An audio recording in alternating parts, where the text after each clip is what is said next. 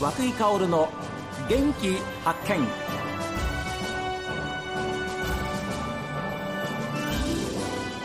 おはようございます。和久井薫です。和久井薫の元気発見。一日の始まりは私が発見した北海道の元気な人と出会っていただきます。今週は道北標津市田与町で農業を営む若者をご紹介しています。ご家族とともに日々農作物と向き合っている草加拓磨さんです。これから収穫は何ですか？まあ、砂糖の原料になるビート。ビート。でその後に大豆。大豆。の収穫が待ってますね。ああ。玉ねぎはもう終わったんですか？そうですね。最近終わりまして、ええ。米刈りの数日前。はあ、はあはあ、ですから次から次へと収穫がね植えた分収穫しなくちゃいけないわけですから実りの秋楽しいですけど、忙しいんですよあねー。でもそれもあれですよね。都会に行った同級生君たちには経験できないんだよっていうね。それはできませんね、うん。でそれはもう本当に、えー強く思っていいと思いますけれども。ということはあれですよ。やっぱりこのお父様の後を継いで農家に来たなっていうのは良かったんでしょ？長い目で見れば。どうなんですか、いやそれはもうもちろん良かったですよね、うん、ですから農業という仕事を選べて素直に良かったっていうふうに思う。そこまで達したっていうことはいや本当にあの選択は間違ってなかったっていうふうに思います。絶対間違ってなかったですよね。そうですよね。えー、なんか玉ねぎちらっとお聞きしたんですけど玉ねぎがすごく大きい玉ねぎができるんだっていうんですけどこれ品種が違うんですか？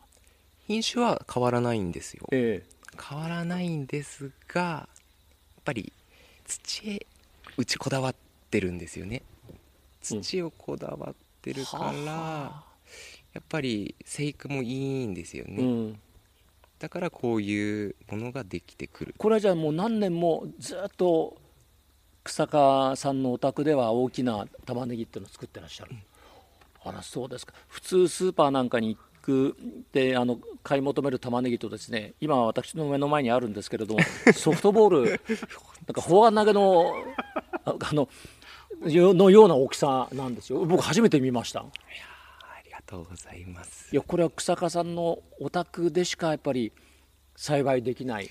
きっと作ろうと思っても作れないと思うんですよね。ここまでの大きさにあらそううなっちゃとなんですか。小さい頃からそういうお父さんお母さんたちの、まあ、農家で働く姿を見てきてで実際に自分が今こうやってねやってらっしゃるわけですけれどもなんかこう違う点あるいは共通点みたいなものってありますか？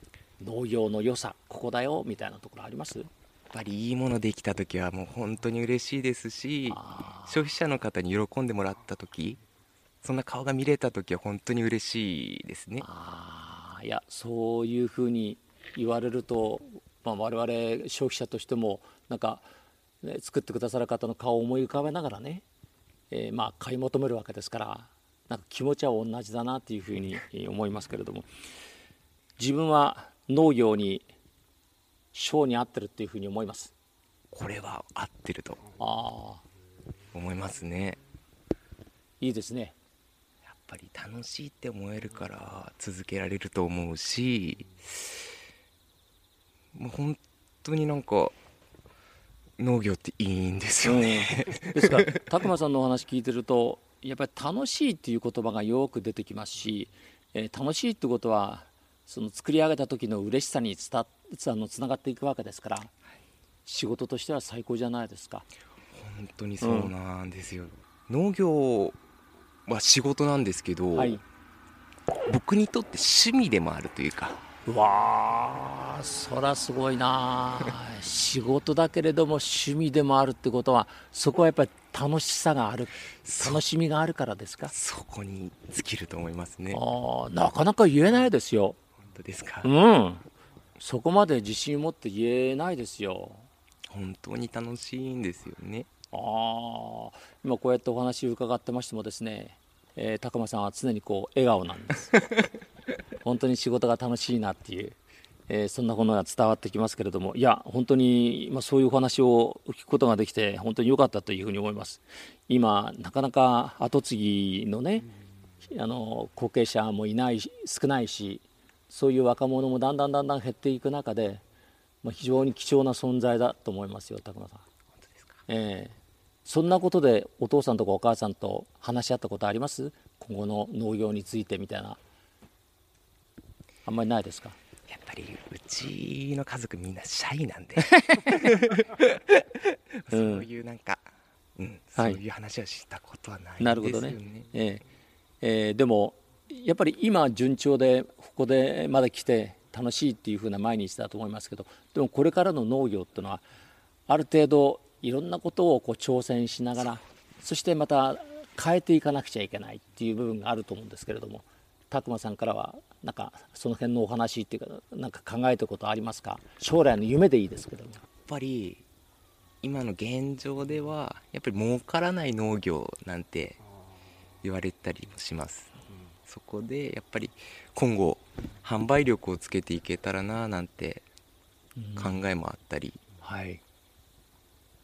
とあとまあ大規模経営に進んでいく傾向もあるんですけど、まあ、そこもやりたい僕は。やりたいけども、もっとなんていうんですかね消費者と近くなれるような農業にしていけたらなって考えてはいるんですよね。